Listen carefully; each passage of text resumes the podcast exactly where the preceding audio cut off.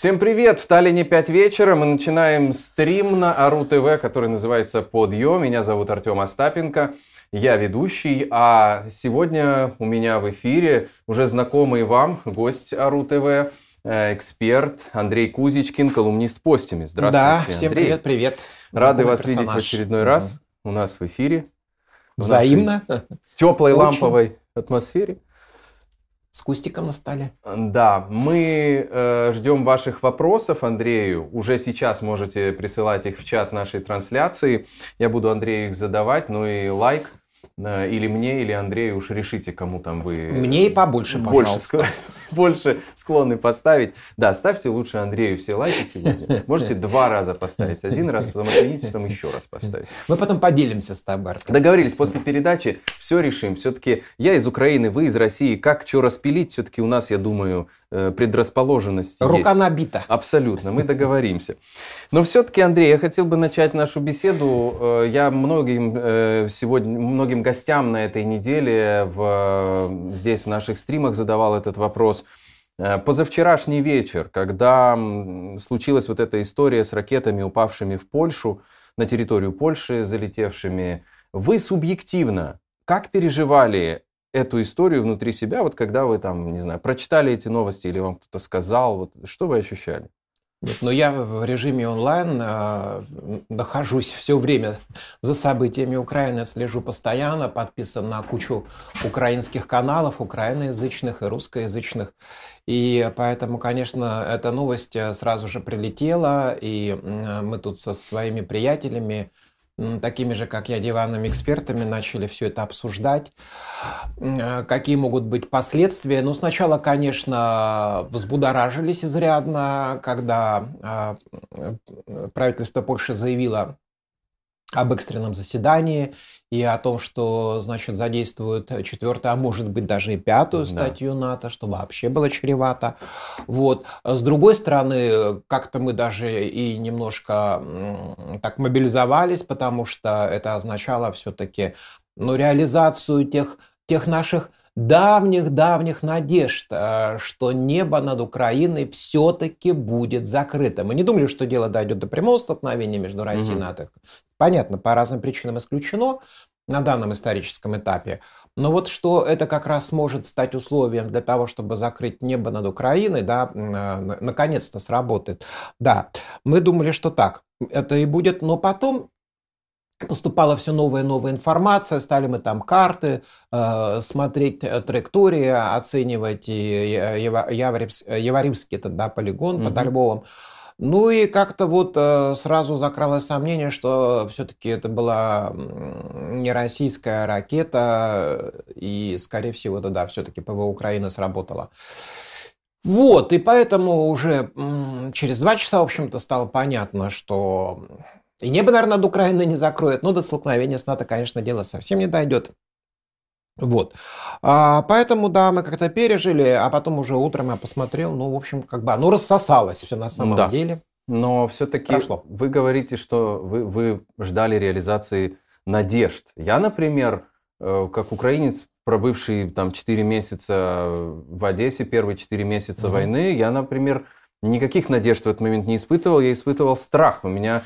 Я в себе ощутил примерно те же эмоции, которые были у меня в первые дни российской агрессии. И в этом смысле, видите, как мы, мы по-разному это, это переживаем. И мне интересно, вы, вы не боялись, что действительно это может перейти вот сейчас к столкновению? Нет, я, серьезной не, нет, я этого не боюсь. Мне кажется, что как раз риск прямого столкновения НАТО и России, он очень... Ну вот на данном, я говорю, историческом этапе mm-hmm. риск этот несущественен. По самым разным причинам, это долгий отдельный разговор. Вот, поэтому, конечно, я-то, я-то прагматично к этому подхожу. Ну, потому что все равно мы, конечно, от этой ситуации, живущие здесь в Эстонии, отстраняемся по-любому. Я представляю, как там люди живут в Киеве, на самом деле представляю, потому что масса контактов э, с, ки- с киевлянами, и э, они рассказывают, в каких условиях они сейчас э, живут, и, и, и соболезнуем, и сочувствуем все. И каждый раз, когда опять там какой-нибудь удар по трансформатору, это как удар mm-hmm. прям в сердце попадают, э, в мое. не только трансформатор какой-нибудь там в Хмельницкой области. Угу. Но дело в том, что здесь-то, конечно, мы как бы уже включили экспертов, что называется. Только услышали эту ситуацию, стали вот обсуждать с этой точки зрения. Угу. Все-таки чья ракета? А от этого уже зависело, да, какие будут последствия. Ну и как-то вот уже, даже через полчаса уже, первые версии пошли, что, скорее всего, это все-таки была украинская ракета, угу. может быть, да. Не очень нам эта версия подходит по разным причинам, потому что там, естественно, поток пошел троллинга со стороны российских СМИ. Сам Медведев подключился, конечно, как да. всегда. Но, ну вот, и поэтому как-то мне кажется, что украинская сторона все-таки сейчас не оптимальный режим поведения в этой ситуации выбрала. Вот мне кажется так, мне кажется так. Как вам кажется, почему так долго и упорно вот украинские власти говорили, что нет, это вот не наше? Да, вот и сам, сам наш, наш Володимир Зеленский продолжает настаивать, да, что это не могла быть украинская то, ракета. То есть, или, или... Верит он в ВСУ и рапорту, да. Угу. Поэтому, да, он продолжает еще все-таки настаивать на версии, что эта ракета была российская, конечно, да. Может ли быть такое, что это действительно... была российская ракета, и Запад просто пытается таким образом замять этот скандал, и поэтому занял четкую позицию и всем сказал молчать? Нет, я, конечно, все-таки экспертам западным абсолютно в данном отношении доверяю, тем более и Байдену. К нему иногда такое у нас несколько снисходительное угу. отношение в публике, в экспертной, ну я уж не говорю про кремлевскую, даже вот среди наших единомышленников, да. Угу. А зря, зря, потому что... Он как раз озвучивает и не свою точку зрения, не свое мнение, а он озвучивает, иногда даже, может быть, нарушая какие-то запреты и ограничения, ту информацию, которую мы представляют американские разведслужбы, экспертные различные институты. И когда он предупреждал о войне, он это начал говорить в ноябре, но ведь там не только глаза закатывали, значит, и хохотали от души Скобеева, Скобеевская там вся банда там симоняновская, угу. но ведь и тут вот многие журналисты потом признавались, радио «Свободу» я считал, что, ну, поскольку такое скептическое, несколько снисходительное отношение к Байдену, ну, что-то там дедушка такое наговорил. Да, да, да, да. Я-то поверил сразу, безусловно, потому что еще в декабре я в статье написал, прогнозируя события двадцать второго года, в Postimees я написал о том, что война с Украиной просто неизбежна, потому что знаю достаточно хорошо эту всю публику кремлевскую. И поэтому я решил, что, конечно, если Байден сказал, то так оно и есть. Ну, так оно и случилось. И в данном случае то же самое. Я ему доверяю в этом отношении абсолютно. Я понимаю позицию Зеленского, конечно, это очень трудное такое признание. Угу. Но лучше это сделать раньше, чем позже. Я думаю, так. Интересно. Вы, конечно, здесь в числе немногих, в меньшинстве. Те, я имею в виду тех, кто так заранее предвидел войну, особенно в русскоязычном пространстве, потому что даже здесь мы на АРУ-ТВ... со многими экспертами тогда, вот я делал программу «Эксперты», и мы со многими общались, ну, практически никто не верил. Наоборот, многие топовые известные российские эксперты говорили о том, что да, невозможно в нынешнее время. Танковые клини, там эти армии, продвижения, это все в прошлом, уже этого не будет. Ну, вот иногда бывает так, что, да, диванные эксперты типа меня оказываются более прозорливыми. Mm-hmm. Но тут какая-то интуиция есть определенная. Я, конечно, не стратег. Читал много-много блогов на «Эхо Москвы», почивший потом в БОЗе. Да. Вот, каждый день постоянно следил, да, столкновение было мнений, сомнений, но кто-то все-таки высказывал, высказывал такие предположения, что война все же случится. Вас, ваши прогнозы вообще часто сбываются? Часто бывает так, что вы э, что-то предполагаете в своих публикациях, а потом это в реальности происходит? Ну, практически всегда, да. Это можно проверить. О, я сколько уже, восемь лет, э, в декабре обязательно делаю прогноз в газете. То есть публи, публика, ага. это, публикации есть а об основных событиях года грядущего. Можно проверить. Рукописи не горят. Насколько я был прав, да. Да, можете... а интернет тоже, да. Да, в общем... Не тонет. в публикациях Андрея Кузичкина на, на ресурсе Postimees, да, в основном? Postimees, Postimees, да. Там, ну, в основном на эстонском языке у меня были публикации. Сейчас вот угу. начали сотрудничать с русским. Что? Так что да. Я, не, я себя не хочу похвалить, тем более я это никак не могу конвертировать. Ну, вот, вот каркнул-каркнул, оно сбылось. Угу. Но э, просто на самом деле мне иногда кажется, что вот эти вот все эксперты, которые получают огромные там зарплаты, сидят на бюджете, в институтах, на грантах, они, конечно, делают важное нужное дело, но они иногда исходят, такая дедукция у них, да, угу. всеобщие какие-то такие факторы куда-то отбегают, и их очень интересуют детали. Угу. И вот когда они в эту детализацию уходят, да, понтонных мостов достаточно или нет, чтобы переправу через Днепр? Нет, мало, значит, вряд ли. Штабы не подтянули, не разместили. Значит, локации там довольно далеко от Киева. Mm-hmm. Ну, значит, если там негде работу штабов развернуть, значит, и, и вот вряд ли будет вторжение тогда в Украину. Ну, и всякие такие разные вещи. Mm-hmm.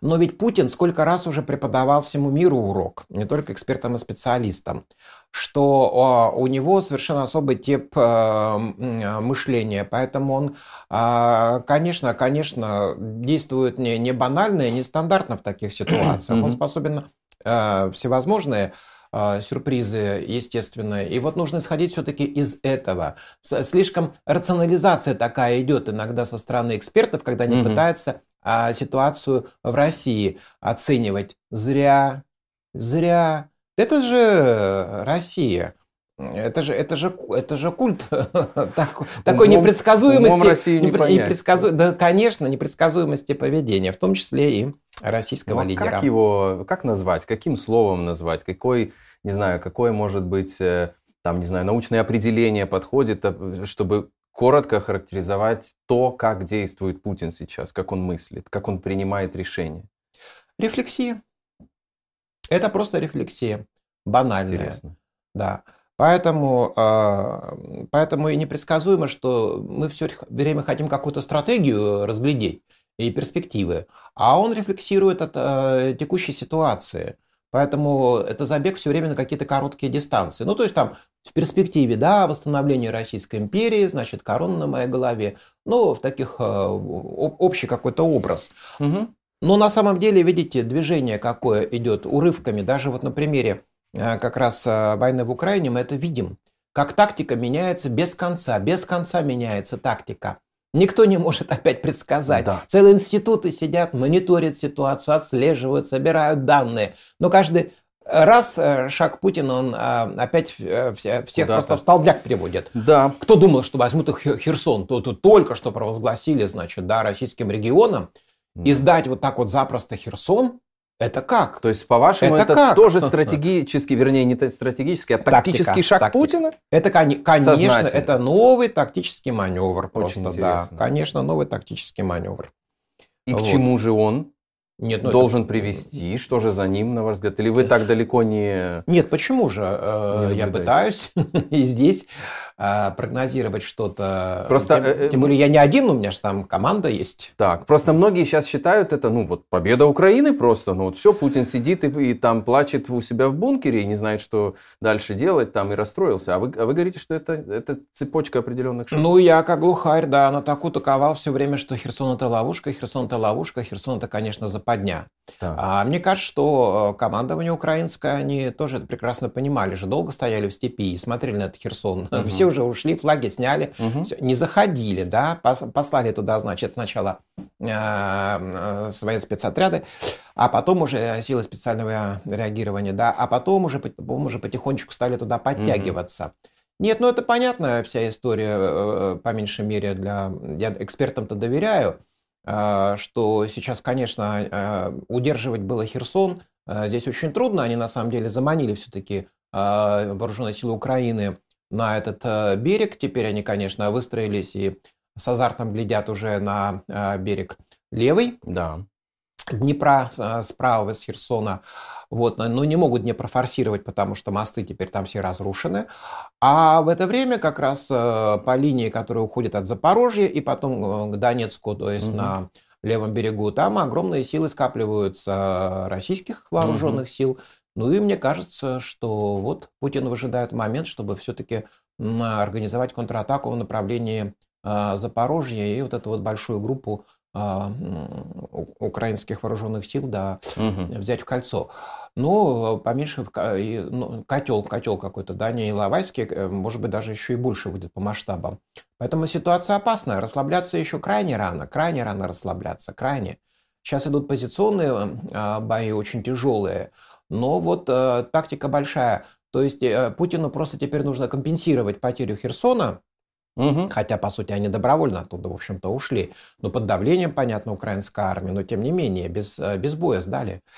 И, да. конечно, да, ему теперь нужна большая-большая победа, какая-то очень большая победа, чтобы сказать, что вот видите, мы были правы, что значит, да, оставили Херсон, перегруппировались, спас, спасли жизни угу. наших ребят и все такое прочее. И теперь, значит, вот сокрушительный такой удар. И пропагандисты а, скажут, все Путин всех переиграл. Конечно, конечно. Все ляжет в, эту, в этот штамп. Да, да, да, да, да.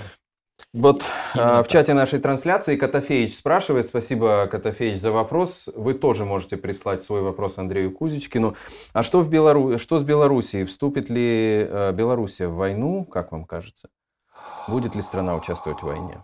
Ой, это очень сложный вопрос, но если бы, да, я играли в тотализатор, делали ставки, то я все-таки поставил бы на неучастие Беларуси в войне. Но там, конечно, это пятьдесят пять на сорок пять, вот скажем так. Вот пятьдесят пять на сорок пять. Угу. пятьдесят пять, что не будет. Но риск, что все-таки втравят Лукашенко, да. В принципе, у Путина достаточно возможностей, чтобы понудить Лукашенко непосредственно, да, использовать вооруженные силы Беларуси вот в этом конфликте. Угу. Есть, есть такие возможности, конечно, или хотя бы, да, значит, организовать коридоры для наступления российских, российской группировки, которая там уже, в общем-то, сконцентрировалась, и очень большие силы угу. находятся на территории Беларуси. У Путина есть такие возможности, но, конечно, Лукашенко будет сопротивляться до последнего, до последнего будет сопротивляться. Понятно, что и вооруженные силы Беларуси не имеют такой воинской подготовки, такого опыта, мобилизационной такой высокой готовности, как это, например, в России. Там Россия-то постоянно, значит, теряет огромные, огромные ресурсы, и силы перемалываются. У Беларуси таких ресурсов нет. Все-таки сто сорок... Мы тогда спорили, да, сколько? Ну, пусть сто сорок миллионов да. населения России, там, значит, и девять миллионов Белоруссии. Это же не одно и то же. А, конечно, и поэтому Лукашенко страшно боится. Страшно боится, что на самом деле может какой-то локальный конфликт, новый фронт открыться, и... а уже завтра Украина будет в Минске. Что это для Лукашенко? Ну, это конец для Конец, Лукашенко. конец ему, конечно, конец, конец. И Путин тут его никак уже не спасет. Потому что там у Путина сейчас все-таки вот Донбасс. У самого, Донбасс, да. Донбасс, Донбасс, да. Самое главное в планах. Поставьте лайк нашей трансляции. Мы называемся «Подъё», канал АРУ-ТВ. Если вы еще не, если вы впервые нас смотрите, подпишитесь на АРУ-ТВ. С нами сегодня колумнист Postimees Андрей Кузичкин. Андрей, вы как историк, наверное, помните, значит, электрификация, газификация, там, газификация всей страны, наступит коммунизм. А сегодня, вернее, ну как, на днях, да, мы услышали слово «десатанизация». И как филолог, вот как историк и как филолог, что слышите вы в этой музыке? И как религиовед, да? Да. Ну, на самом деле, конечно, все-таки речь-то идет, шла об электрификации всей страны в Советском Союзе конкретно, а десатанизировать хотят Украину. Это не одно и то же все же. Как раз сейчас Украину деэлектрифицируют. К сожалению, кстати, да, да, коварно и подло, разрушая, ну, основу, базис экономики, промышленности, нанося удары именно по объектам энергетики, оставляя без тепла, света и воды, да, и школы, и больницы, и детские сады мирных граждан. Да. Вот, это опять-таки к вопросу об этой такой извилистой тактике, да. Мы в прошлый раз начинали рассуждать на тему, что меняется повестка, да, дня. Сначала, конечно, Киев за три дня, хотя сейчас пропагандисты говорят, о, где, когда? А докажите, что мы это планировали. Да никогда Путин такого не хотел. Говорю, ну давайте возьмите, да посмотрите за восемь лет. весь, весь объем пропагандистского вещания, да, российского. Все восемь лет об одном и том же, что если вот мы только начнем, завтра будем в Киеве. Да. Каждый эксперт там повторял э, по нескольку раз. Ну так э, дело в том, что, да, так и думали. Не получилось, тактика изменилась, потом изменилась еще раз. То, значит, наступаем на Донбассе, то отступаем от Донбасса. Mm-hmm. То, значит, мы хотим э, дойти до Львова, теперь, значит, мы все-таки хотим только освободить Донбасс. А потом мы захотели, значит, все-таки еще эти территории принять в состав а, России. И точно так, точно так же идеологическая составляющая постоянно менялась. Да? Сначала это была денацификация, да, и демилитаризация. Да. Повторяют а, еще по инерции укронацисты, укронацисты, но все реже и реже. Да. Еще и... были наркоманы, сейчас про них вообще не говорят. Да, ну это самый главный наркоман, да, это был Зеленский. Да, да. Но потом вот Кириенко, как идеолог, да, всей этой военной кампании, он как раз и заявил, что война должна стать народной. На... Война должна стать народной. То есть сначала хотели какую-то локальную специальную военную операцию, угу, без мобилизации, имеющимися силами, типа вот так вот нам их хватит, чтобы Киев за три дня. И вдруг такой облом. Простите за, да, значит, угу, э, не французский. И э, в результате стало понятно, что без мобилизации всего общества, пока морально-психологической, хотя сейчас вот э, все эти русские военкоры э, все громче и громче говорят, что в декабре-январе может случиться и всеобщая мобилизация. Ну, Новый год, может быть, не станет Путин портить россиянам, где-то в январе. А потом да, потом да, вполне, вполне вероятно. Так вот, э, как раз э, получается так, что... Э, денацификация не раб... перестала работать. Перестала работать на ментальном уровне. Сначала, конечно, да, все верили свято, что все на самом деле, киевский режим, нацисты, да, фашисты захватили власть. Но теперь а, появились новые каналы информации. Это как раз а, российские военнослужащие, мобилизованные добровольцы.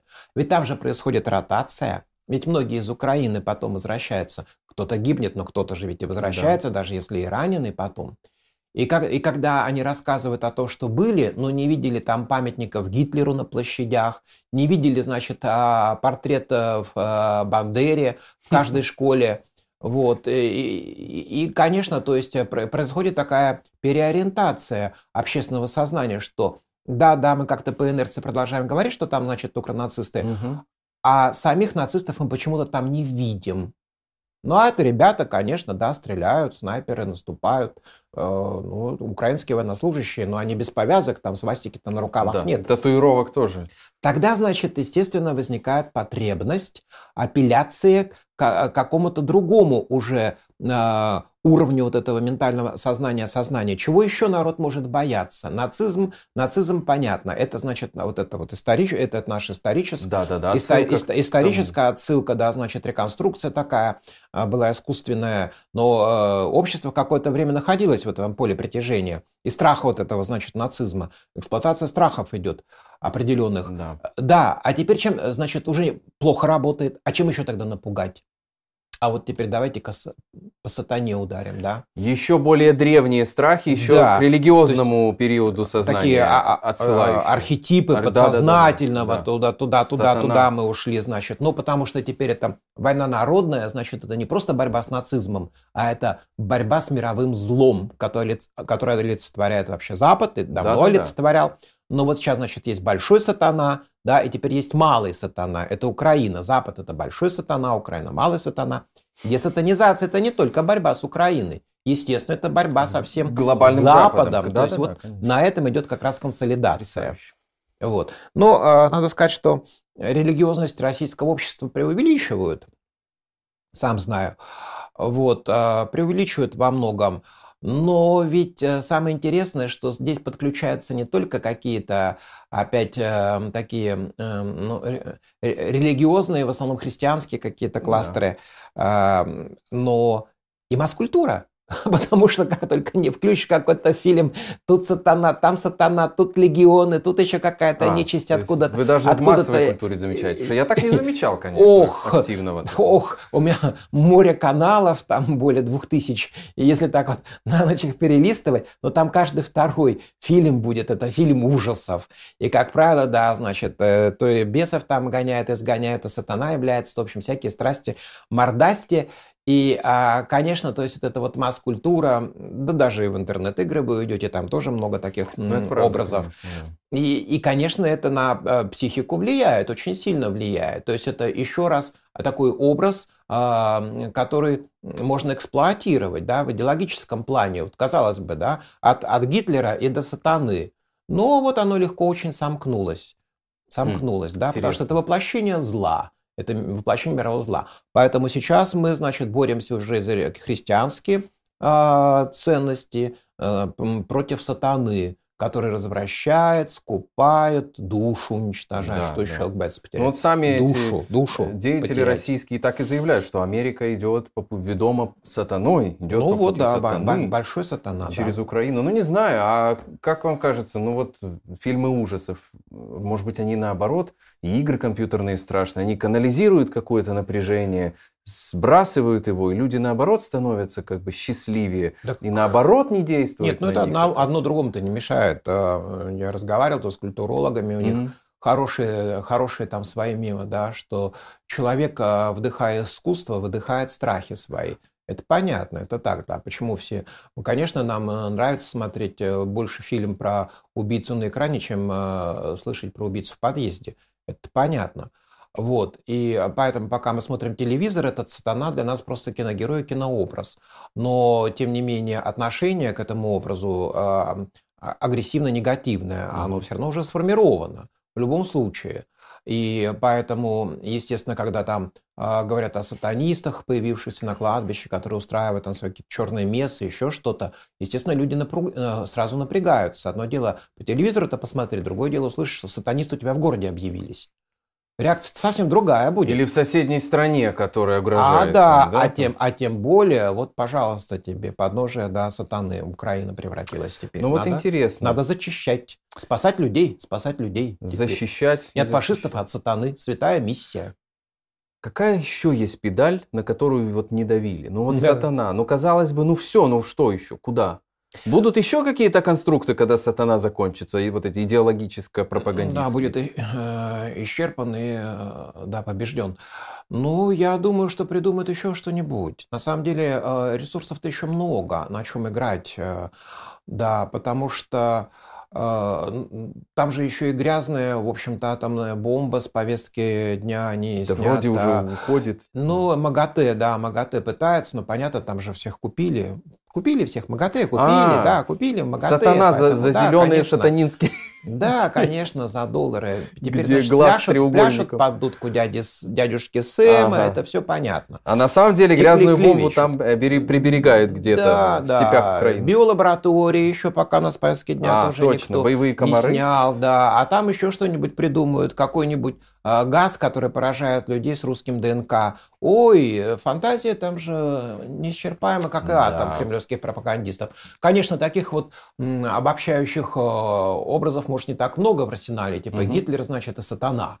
Вот, но могут еще что-то придумать. А страх голода, например, да, тоже, ну, тоже, тоже. Блокада, да. блокада России, значит, да, хотят голодом всех заморить. Прорыв блокады. Да уж. Но они такие, конечно, грустные все эти идеологемы, они какие-то не... несложные, неинтересные, знаете как. Ну, они рассчитаны-то на определенную публику. И вот как раз об этом-то я и хотел поговорить, что mm. э, социологи-то давно установили, выяснили, э, кто составляет такой базовый электорат Путина. Это в основном женщины, да, преимущественно там пятьдесят плюс, mm-hmm. э, и, как правило, со средним э, уровнем образования. Это mm. понятно, потому что как раз э, самая такая манипулятивная категория людей, которыми очень э, хорошо внушаемые угу. и которыми очень хорошо манипулировать.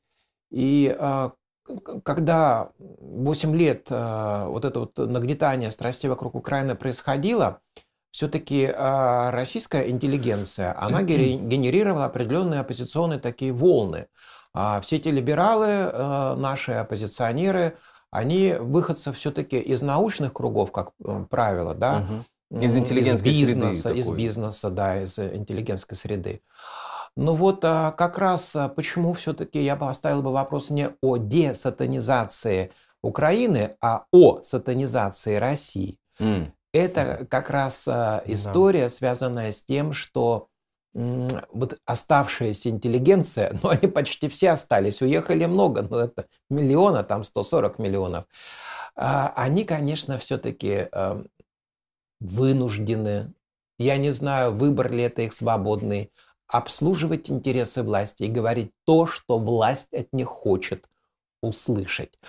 Вот полные аналогии с тем, что происходило в Третьем Рейхе. Угу. Много воспоминаний, много книг, да, о том, когда приходили в профессорскую аудиторию, и, значит, там все было больше и больше зигующих профессоров с каменными лицами. Вчера он, значит, рассуждал о, французской, о французском вольнодумстве, философов цитировал французских. Теперь, значит, они все стали, да, жидами, масонами. Угу. И теперь, значит, эти же профессора, которые читали лекцию о гуманизме эпохи Возрождения, теперь бичевали эту эпоху и говорили, что это приводит, привело к вырождению европейской нации, только немцы могут спасти. Вот это было страшно.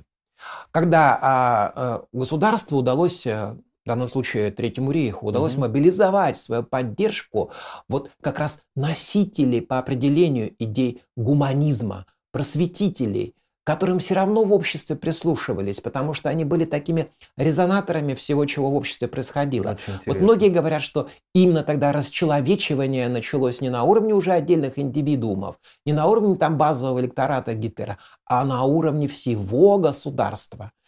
И вот мы сейчас это наблюдаем в России. Я как раз подготовил тут да, цитату одну. Давайте.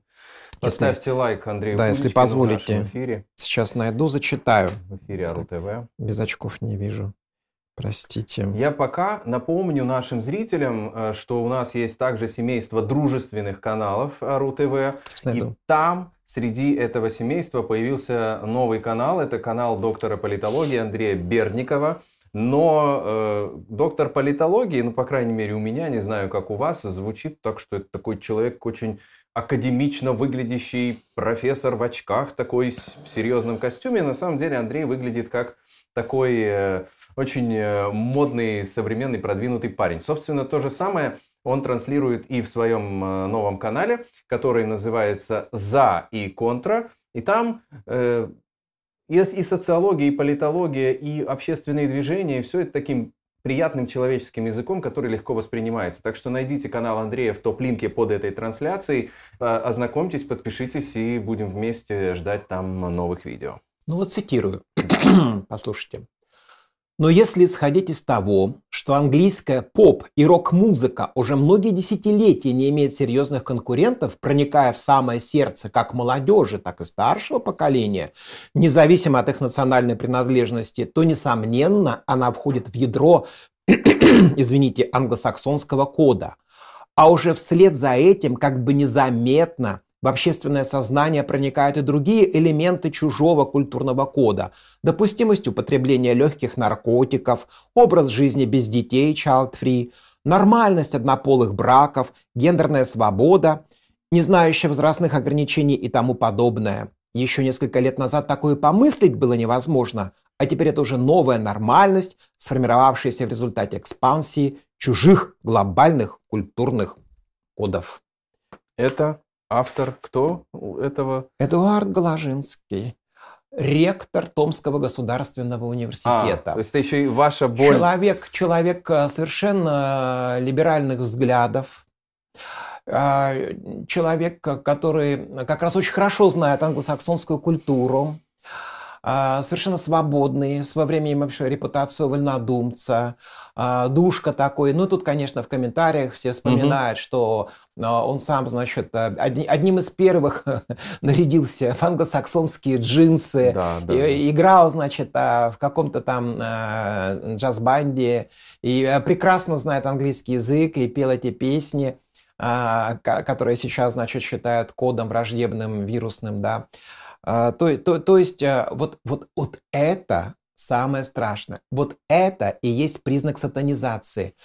Председатель э, сибирского отделения Российской академии наук в Новосибирске приходит в школу к ученикам на урок как раз, да, патриотический, угу. и э, убеждает их, что именно англосаксы взорвали Северный поток.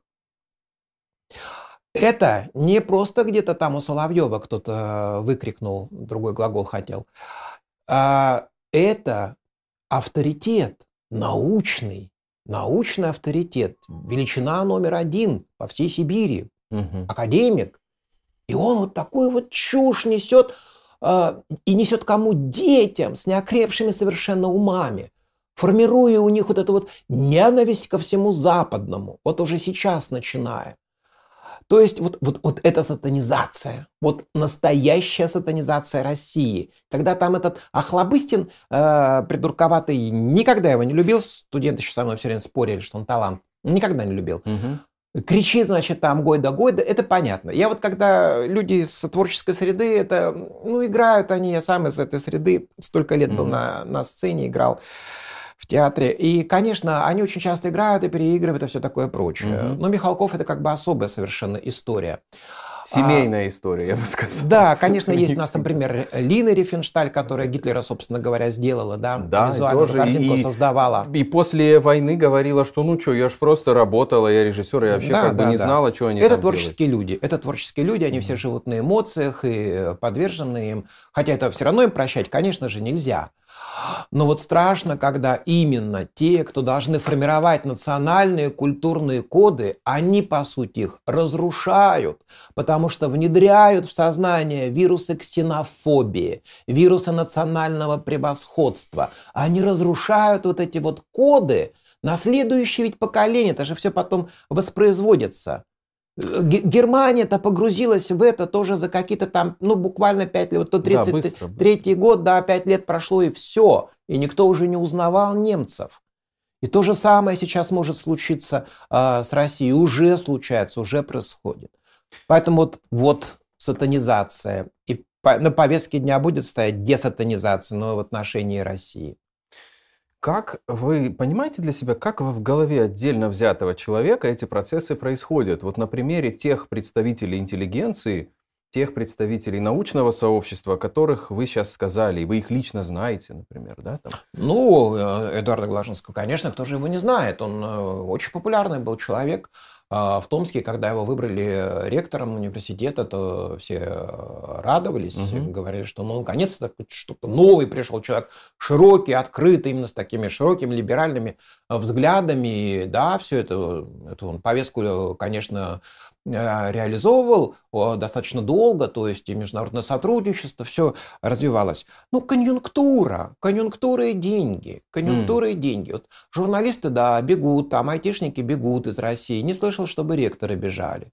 Понимаете? Это все-таки статус, это все же э, очень хороший доход, скажем, да, и это уважение, популярность. Многие там и депутатами потом uh-huh. выбираются, избираются. И, конечно, и, конечно, да, их перекупают, перекупают, перекупают, просто перекупают. Это просто у кого-то, да, они-то люди умные, они люди умные. Но кто самые умные, у него сердце болит, они, конечно, в отставку уходят. Uh-huh. Есть такие примеры, но их очень, очень, конечно же, немного. Ну, кто садовничий из МГУ идет в отставку, да никогда. Но он-то давно к этому режиму прикипел.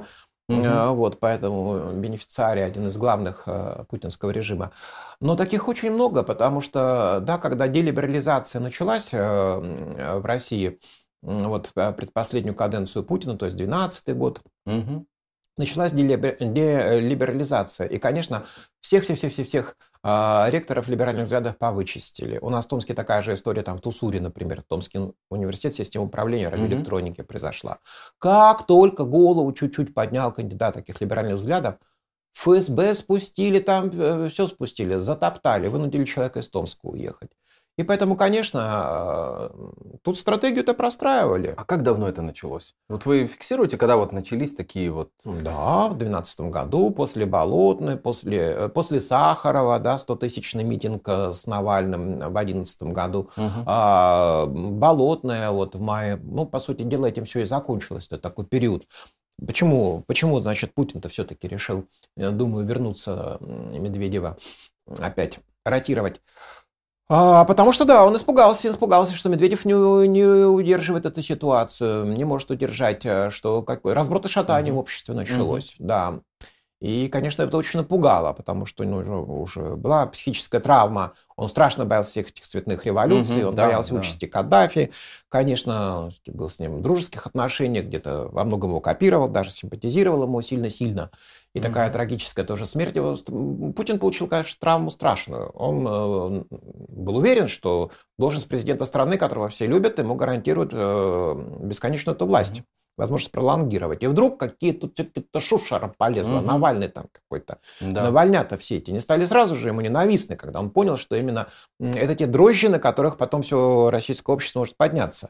И поэтому вот с две тысячи двенадцатого года началась тотальная делиберализация, вычищать всех чиновников, вычищать всех ректоров, потому что понятно было, что если выстраиваем вертикаль, то они, значит, здесь будут мешаться. Да.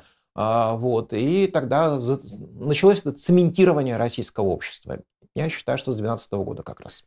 Ну и вот мы видим результаты. Котофеич в чате нашей трансляции спрашивает там, что слышно с эвакуацией городов Украины. Недавно об этом много говорили. Ну, вы часто упоминаете, что много общаетесь с украинцами, что у вас там много друзей, приятелей, знакомых. Что-то знаете ли вы об этом? Говорят ли вам э, ваши знакомые? И как вы вообще оцениваете дух э, украинцев сейчас? О, я бы за всех украинцев, конечно, не сказал. Вот я всегда боюсь этих каких-то таких больших, широких и ложных обобщений. Они всегда чреваты. В каждом регионе ситуация это ведь тоже очень разная. Самая трудная ситуация складывается, конечно, в Киеве, потому что там Кличко говорит, что три миллиона еще осталось. Это вообще, конечно, удивительно. Я-то думаю, что от, от, от силы миллион уже угу. где-то. Но три миллиона, и нагрузка, конечно, колоссальная на все э, сети электрические, да, и на водопровод. Угу. Колоссальная нагрузка, поэтому и самая такая тяжелая тревожная ситуация. Но, но вот как-то нет таких, знаете, совершенно пораженческих настроений. Это как в блокадном Ленинграде, наверное. Ведь никто не верил, что они все это выдержат, и столько семьсот, там более семисот дней ночей переживут и выживут, и без воды, и без всего. Тоже из Невы ведь ходили за водой, черпали а ведрами. Трупы на саночках возили. То есть это страшная была страшная история. Но э, мне кажется, что сейчас какой-то новой волны э, беженцев, э, наверное, все-таки не будет. Вот судя по настроению моих э, знакомых, угу. э, казалось бы, да, очень, очень страшная зима ожидает. Но, по-моему, кто вот хотел уехать, он уже уехал. Может быть, может быть, когда совершенно все невыносимо станет, скорее всего, внутреннее какое-то перемещение пройдет. Вот в Ивано-Франковске, например, уже, да, мэр сказал, что жители многоэтажек, честно предупредил, зима будет тяжелая, если есть возможность в село уехать, угу. да, значит, какие-то свои частные дома, там дачи, да. приспособить под зиму. Делать это сейчас, пока не наступили холода и морозы. Но все-таки по-разному, видимо, в разных регионах ситуация будет складываться. Я не думаю, что миллионы Греции поедут в Европу. Мне кажется, ну, что нет.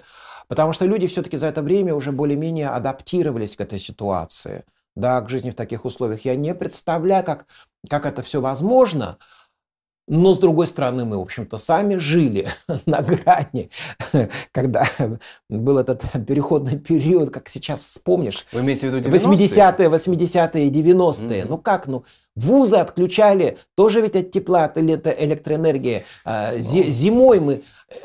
Все, не было отопления в вузах, туалеты были перемерзшие в главном корпусе университета.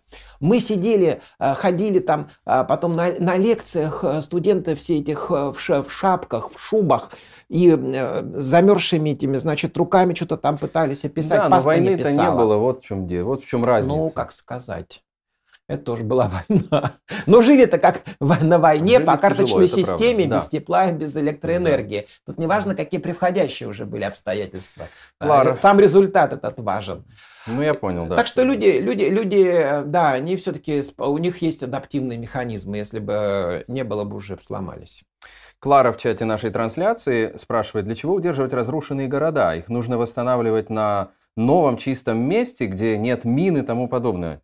Их нужно восстанавливать на новых местах. Что вы скажете об этом? Ну, я тут не инженер, конечно, не урбанист. Это не так просто взять и построить новый город. Это значит, это уже за рецептом лучше к Шойгу обращаться, Сергею да Кужегетовичу. Уж. У него там предвыборная была программа построить, сколько я уж не помню, сто он там городов хотел новых в Сибири поставить. А, только да, это вспышка план, была такая пропагандистская. Да, да. Ну, понятно, предвыборная кампания, ну, чем-то поразить. Угу. Людей. Нет, это, конечно, не, не такая простая история, да. Ну, дилемма, так... дилемма такая смешная, фольклорная. Угу. Или, значит, старого отмыть или нового родить. И всегда будешь долго думать над, над этим. Да. Конечно, где-то в каких-то, может быть, на самом деле ситуациях, когда там сплошные, сплошные кругом мины, все коммуникации, все порушено, разрушено, так легче, наверное, на самом деле распахать, лес посеять, посадить. Но, с другой стороны, да, если это какой-то крупный город, там же все, там же все коммуникации подведены, все равно под землей лежат там все эти, все эти трубы, все эти инженерные сети. Это же не, не так вот просто вот захотел и в другом месте взял этот город и построил. Угу. Даже если землетрясение произошло, все-таки города очень часто возводятся на том же самом месте, опять восстанавливаются. Конечно, ущерб нанесен э, Украине, ну, просто колоссальный, просто колоссальный. Да. Теперь средств, чтобы все это восстанавливать, потребуется неимоверно просто, да. Но я думаю, что если все-таки дело окончится миром, Украина отстоит независимость и суверенитет, ну, я думаю, тогда весь мир придет на помощь Украине. В том числе и Китай, и Индия, потому что это будет угу. нынешние, да, союзники фактически путинского режима, а, потому что это будет очень выгодный а, проект, инвестиционный, очень выгодный, потому что, да, вся Европа послевоенно поднялась на плане Маршалла, угу. вот, потому что, да, это, это тоже разрушения, это были колоссальные разрушения, Германия-то вся была тоже да, практически вы... разрушена, подчистую, особенно Бавария, все земли, а теперь это самые богатые земли, вот самый разрушенный Гамбург, э, хотя там проблемы свои, вот, но Бавария это точно совершенно Баден-Вюртемберг. Все отстроили, все заново отстроили. Никакие города не приносили, насколько я в курсе, да, это правда. На том же месте. Вы сказали, закончится миром, а мир и победа для вас отличаются сейчас? Mm, да, сложный вопрос, конечно. А, мне кажется, в этой войне невозможно победить никому. Ну, например, Украина выйдет к границам, э, там, по данным на девяносто первый год, и это можно будет Но считать будет ли побед... это победа? А будет ли это победа? Но в украинском обществе а если путинский режим день... сохранится, у, у власти останется, да, а даже если с Путиным что-нибудь, о, Господи, дай Бог, случится, э, и кто-то там новый в Кремле сядет, да. но Россия останется агрессивная, озлобленная, с ядерными боеголовками. Но и Украина будет и все другой. Такое прочее. Абсолютно. Украина будет другой. Но вот я и говорю таки опять, а можно ли это будет считать э, победой, которая на долгие годы гарантирована? Угу. Или, или все равно придется опять щетиниться, вооружаться, строить стены и все такое прочее. Поэтому я и говорю, что здесь вот все-таки разница, наверное, есть между миром и победой. Потому что мне кажется, что да, даже если возьмем противоположный вариант, что тоже как-то вот редко у нас обсуждается, угу. а, а, а зря. А если, например, Россия дойдет до Львова, А будет ли это победа России? Да никогда. Ну, нет, конечно. Есть такие, конечно, иллюзии, что типа и все потом будет хорошо, все отменят санкции, все будут опять туда-сюда ездить. Да, типа ну, все ну, прогнутся. Ну, ну, люди, ну, ну подождите, о чем сейчас говорите? Конечно, конечно, не будет уже ничего. И Россия, наоборот, изоляция вся это усилится. И все эти санкции, давление на Россию только усилится. Кто бы там в Кремле не сидел. Это невозможно просто никак принять. Потому что разрушена, разрушена сама основа глобализации. Сейчас такая колоссальная пере, перезагрузка по всему миру происходит. Не, не за центры влияния идет борьба. Тоже сейчас вот это навязали нарратив. Угу. Вот многополярный мир нам нужен. Значит, вот центр влияния а, а, США и союзники. А мы вот теперь свой. Созд... Угу. Ну, ну, не об этом сейчас речь. Не это сейчас на повестке дня. Поэтому, то есть, для России это не... оккупировать Украину не будет это победой. Украина выйдет на границу, даже Крым себе вернет. Это не будет победой. В том-то и дело, понимаете? Мир, да. Какой-то мир, да. Неустойчивый, хрупкий. Может быть, может быть. А, но победить, вот, вот сейчас вот победить в таких войнах нельзя. Это, наверное, в войнах вот двадцатого века можно было побеждать.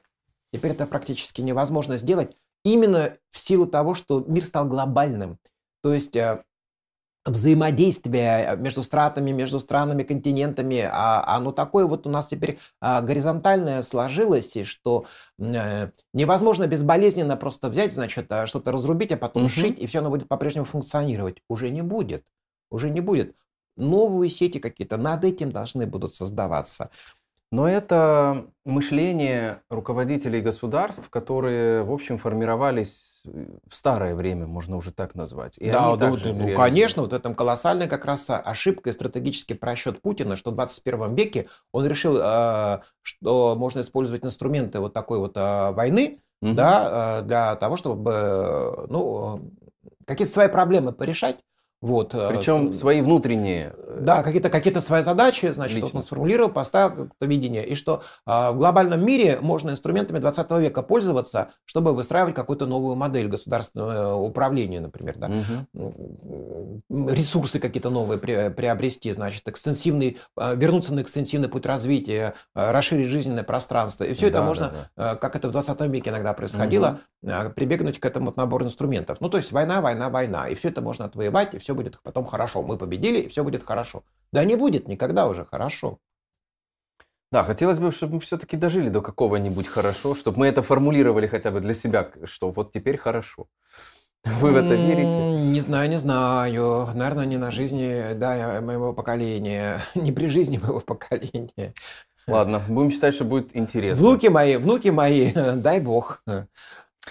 По поводу восстановления Украины вы упомянули, что это будет и инвестиционная привлекательная история. Ну вот, с одной стороны, сейчас арестованы золотовалютные резервы России в Европе, которые там пока непонятно, как заморожены, они... да. Заморожены, да, если быть точным. Пока непонятно, как они будут там, до... достигнут ли они Украины и в каком как, виде. Как, как их потом отморозить? От, ну, знаешь, Арния... Ручьями потекли туда, Арни Ветла был у нас в эфире на днях, он говорил о том, что да, все просто, надо просто mm. на рынке облигаций это все продать и валютные высвободившиеся резервы перечислить Украине. Вот и все. Я не знаю, насколько это реалистичная история, но вот, а с другой стороны, ООН принял резолюцию о репарациях.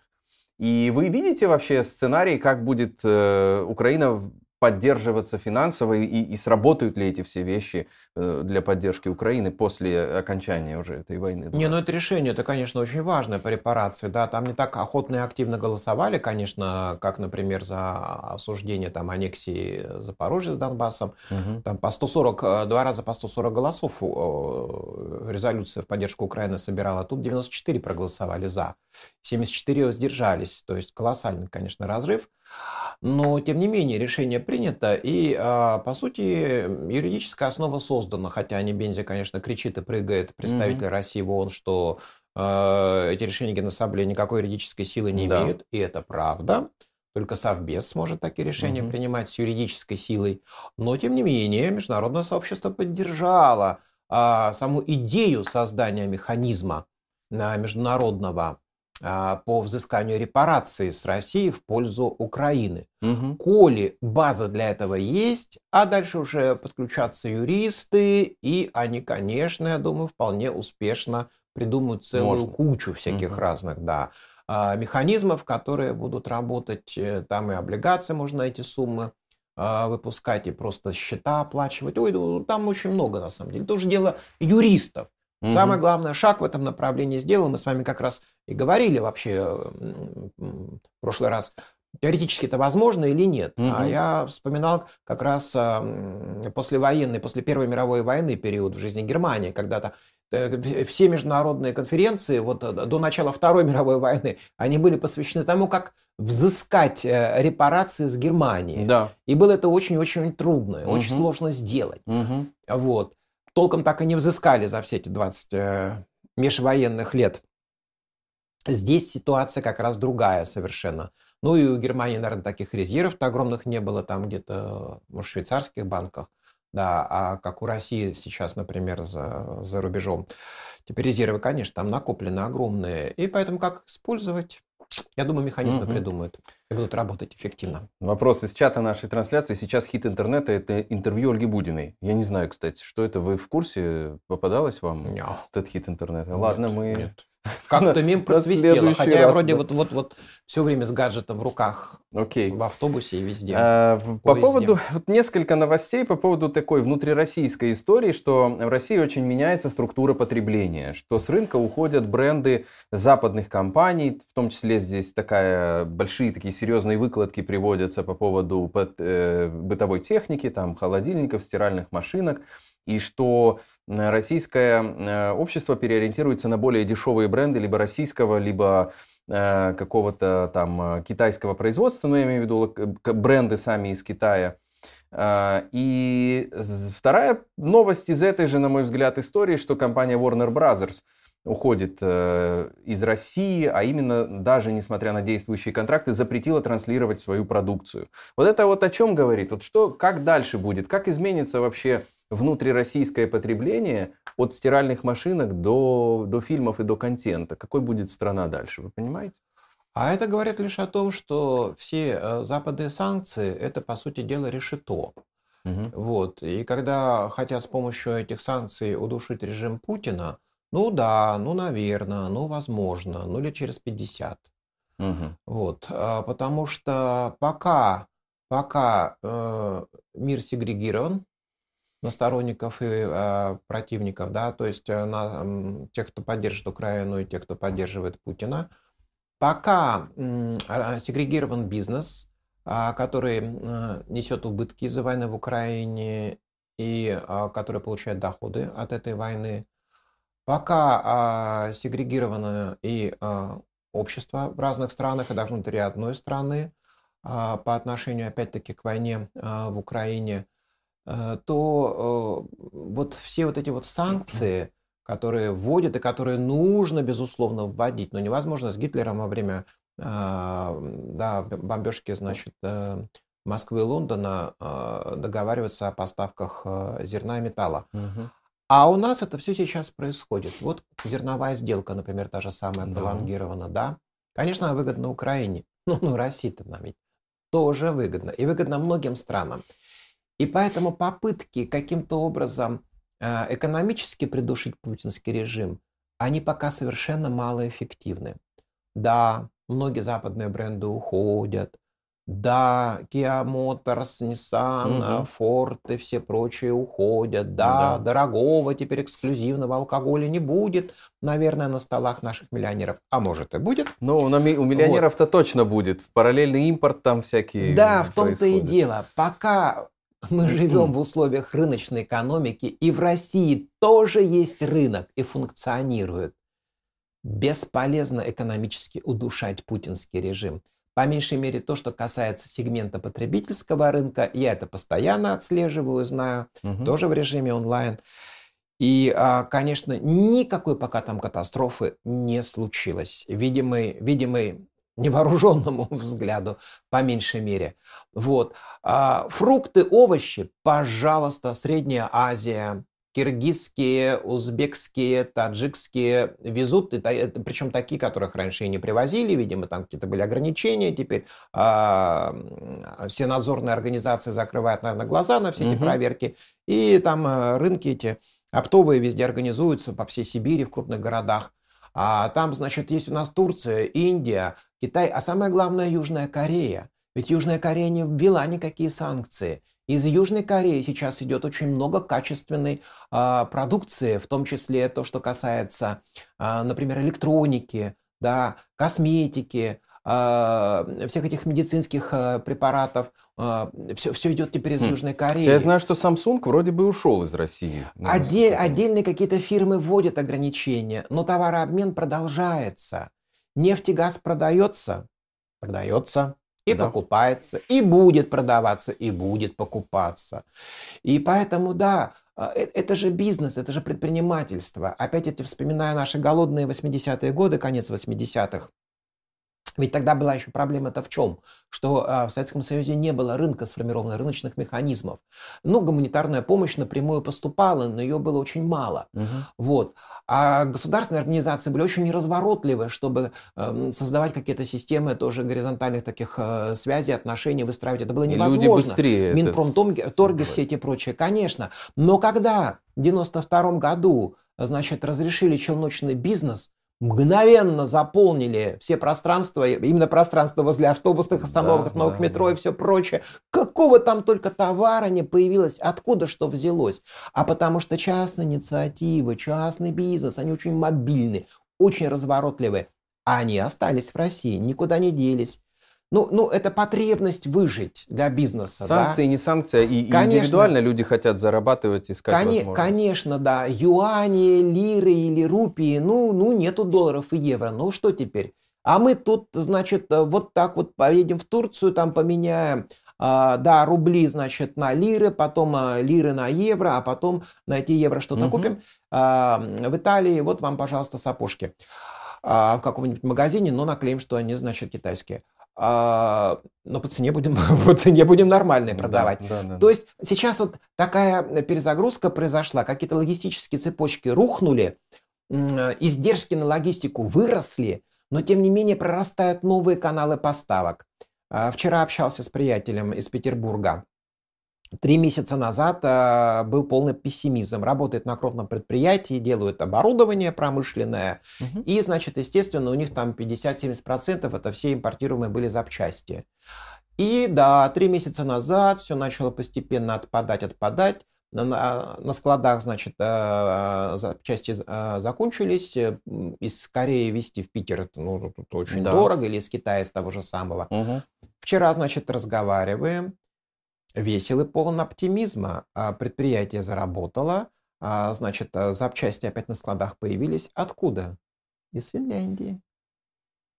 Из а? Финляндии. Запомнили этот твит, что называется. Из да? Финляндии. Да, но вот это, это диссонанс. Вот у нас тут Финляндия вступает в НАТО, значит, все там да. это, это, это, присоединяется, но вот запчасти. Я же говорил да, о параллельных сетях, которые выстраиваются. Вот мы вырезали этот конфликт украинско-российский, и теперь там такой шрам, это уже непроходимость будет полная. Да, да, да. Как решается проблема системно, да? Выстраивается на новом уровне. Вот какая-то сеть. Потому что есть финский бизнесмен, который Connect. Хочет продать свои запчасти. Ну, условно я говорю, да. И есть российский, который хочет их купить. Они да, будут искать... не подсанкционная продукция, это и полным-полно. Машины, номера поменяли, да. Угу. Значит, была российская, стала литовская. И, в общем, химичат со страшной силой, кто как может. А потому что выжить, выжить, выжить, выжить. Как вот человек будет, ну, все по-разному запрограммировано, но все-таки как бы в норме-то ну, бороться да. за свою жизнь до последнего. Да, да. А теперь индивидуализируем бизнес. Это та же самая история. Бизнес, пока есть возможность, будет до последнего. Даже в Советском Союзе все эти толкучки были знаменитые, когда можно... Ничего в магазинах не было, шаром покати. А на толкучке можно было купить да. финские сапоги, польскую косметику. Как, что, откуда, неведомыми путями. Контрабанда и все прочее. Моряки там привозили, а, да, из зарубежных рейсов. Все это все равно было доставлялось в ограниченном, контролируемом пространстве в таком. А когда есть настоящий рынок, да, с, с рыночными законами... Угу. И да, налаженные связи работать, уже... конечно. Не надо конечно. Быть моряком, можно и так. Не пускают, не пускают, значит, во Францию, а мы в Турцию поедем. Вот, а из Турции уже потом. И привезем. Да. И все ну привезем. Что, на, на ключевом слове «выжить», я думаю, что мы можем нашу сегодняшнюю беседу завершить.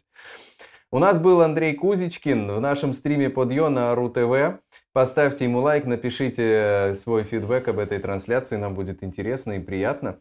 Андрей, надеемся увидеть вас еще в нашем эфире. Ну, я Всегда тоже, вам да. рады. Да. Спасибо большое за эту беседу. Меня зовут Артём Остапенко. Счастливо до... Что там уже? Пятница сегодня? До понедельника да, сегодня уже. Пятница. Всем хороших выходных. Да, это хорошая новость. Пока.